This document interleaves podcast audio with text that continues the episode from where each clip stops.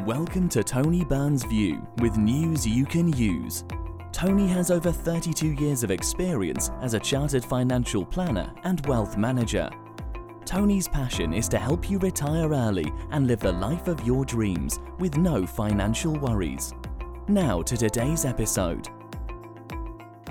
Which trusts should you register and by when?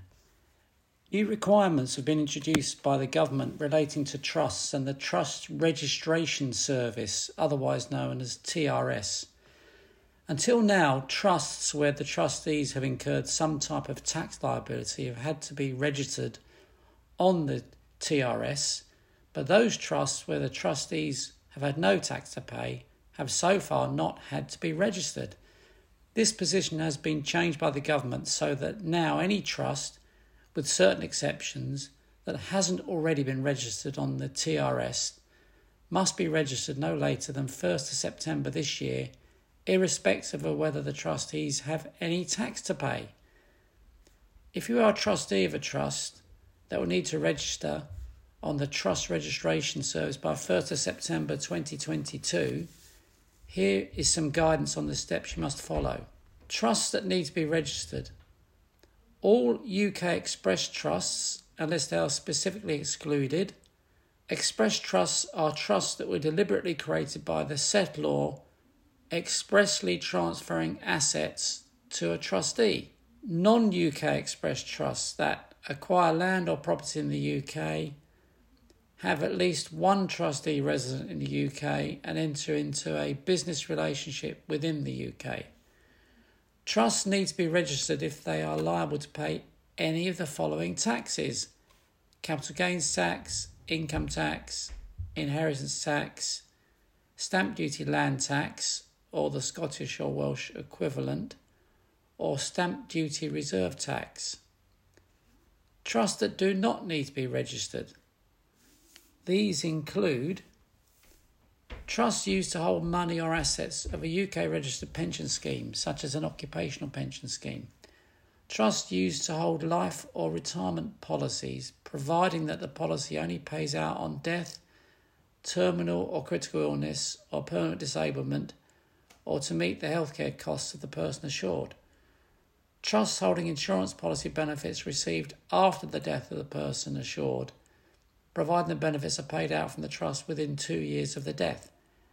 Charitable trusts, which are registered as a charity in the UK, or which are not required to register as a charity. Pilot trusts, which were set up before 6th of October 2020 and which hold no more than £100. Pilot trusts set up after 6th of October 2020 would need to register. Co ownership trusts set up to hold shares of property or other assets which are jointly owned by two or more people for themselves as tenants in common Will trusts, which are created by a person's will and come into effect on their death, provided providing they only hold the estate assets for up to two years after the person's death. Trusts for bereaved children under 18 are adults aged 18 to 25 set up under the will or intestacy of a deceased parent or the criminal injuries compensation scheme. Financial or commercial trusts created in the course of professional services or business transactions for holding client money or other assets.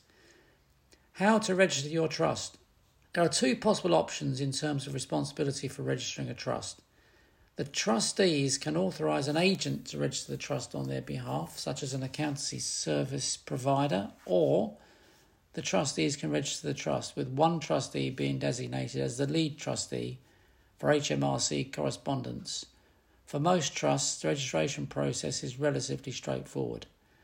Although we are unable to register the trust on your behalf, as our business does not operate as an accountancy service provider, I have provided information later in this podcast in order for you to register your trust as the lead trustee.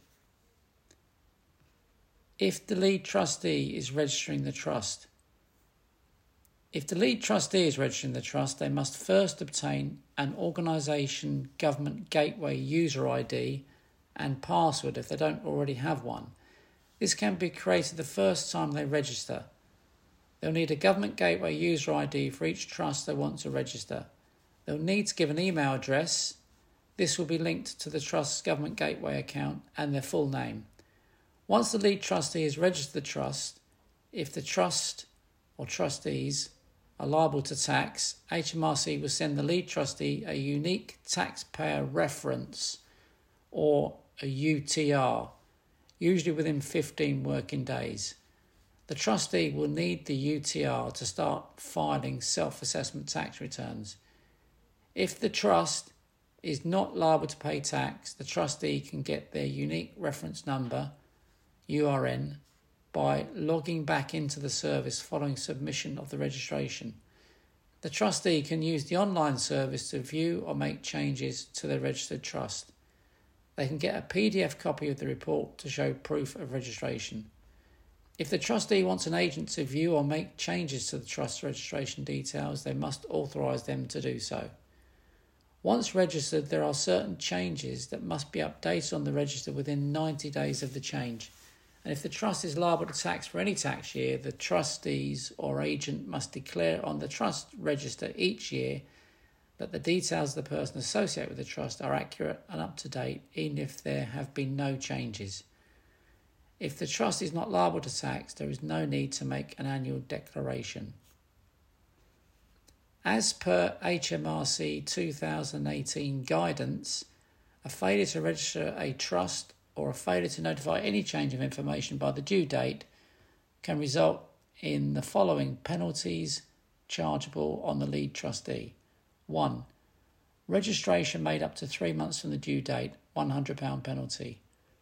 2. Registration made three to six months after the due date, £200 penalty. And 3. Registration more than six months late, either 5% of tax liability or £300 penalty, whichever is the greater sum. HMRC also has the power to apply a penalty for money laundering offences.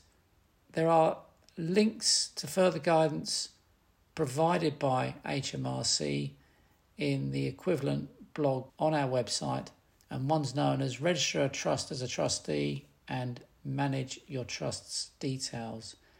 Because of the long list of trusts that do not need to be registered, we believe few of our clients will have to register their trust with the Trust Registration Service by 1st of September, but some of them will be affected. Most clients who have created trusts only have so called pilot trusts. These are trusts that were typically created with trust documentation and a £10 note attached to each trust deed. These trusts are specifically excluded from trust registration if set up before 6th of October 2020, unless you have more than £100 invested in them. Such trusts set up on or after 6th October 2020 need to register regardless of the amount held within them. The main trusts that would need to be registered by our clients are trusts which are invested in bank accounts, property, or investments. Virtually the only trusts registrable are those that are invested in investment bonds.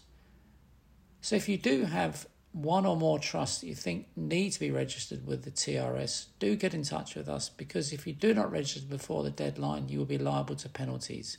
You know it makes sense.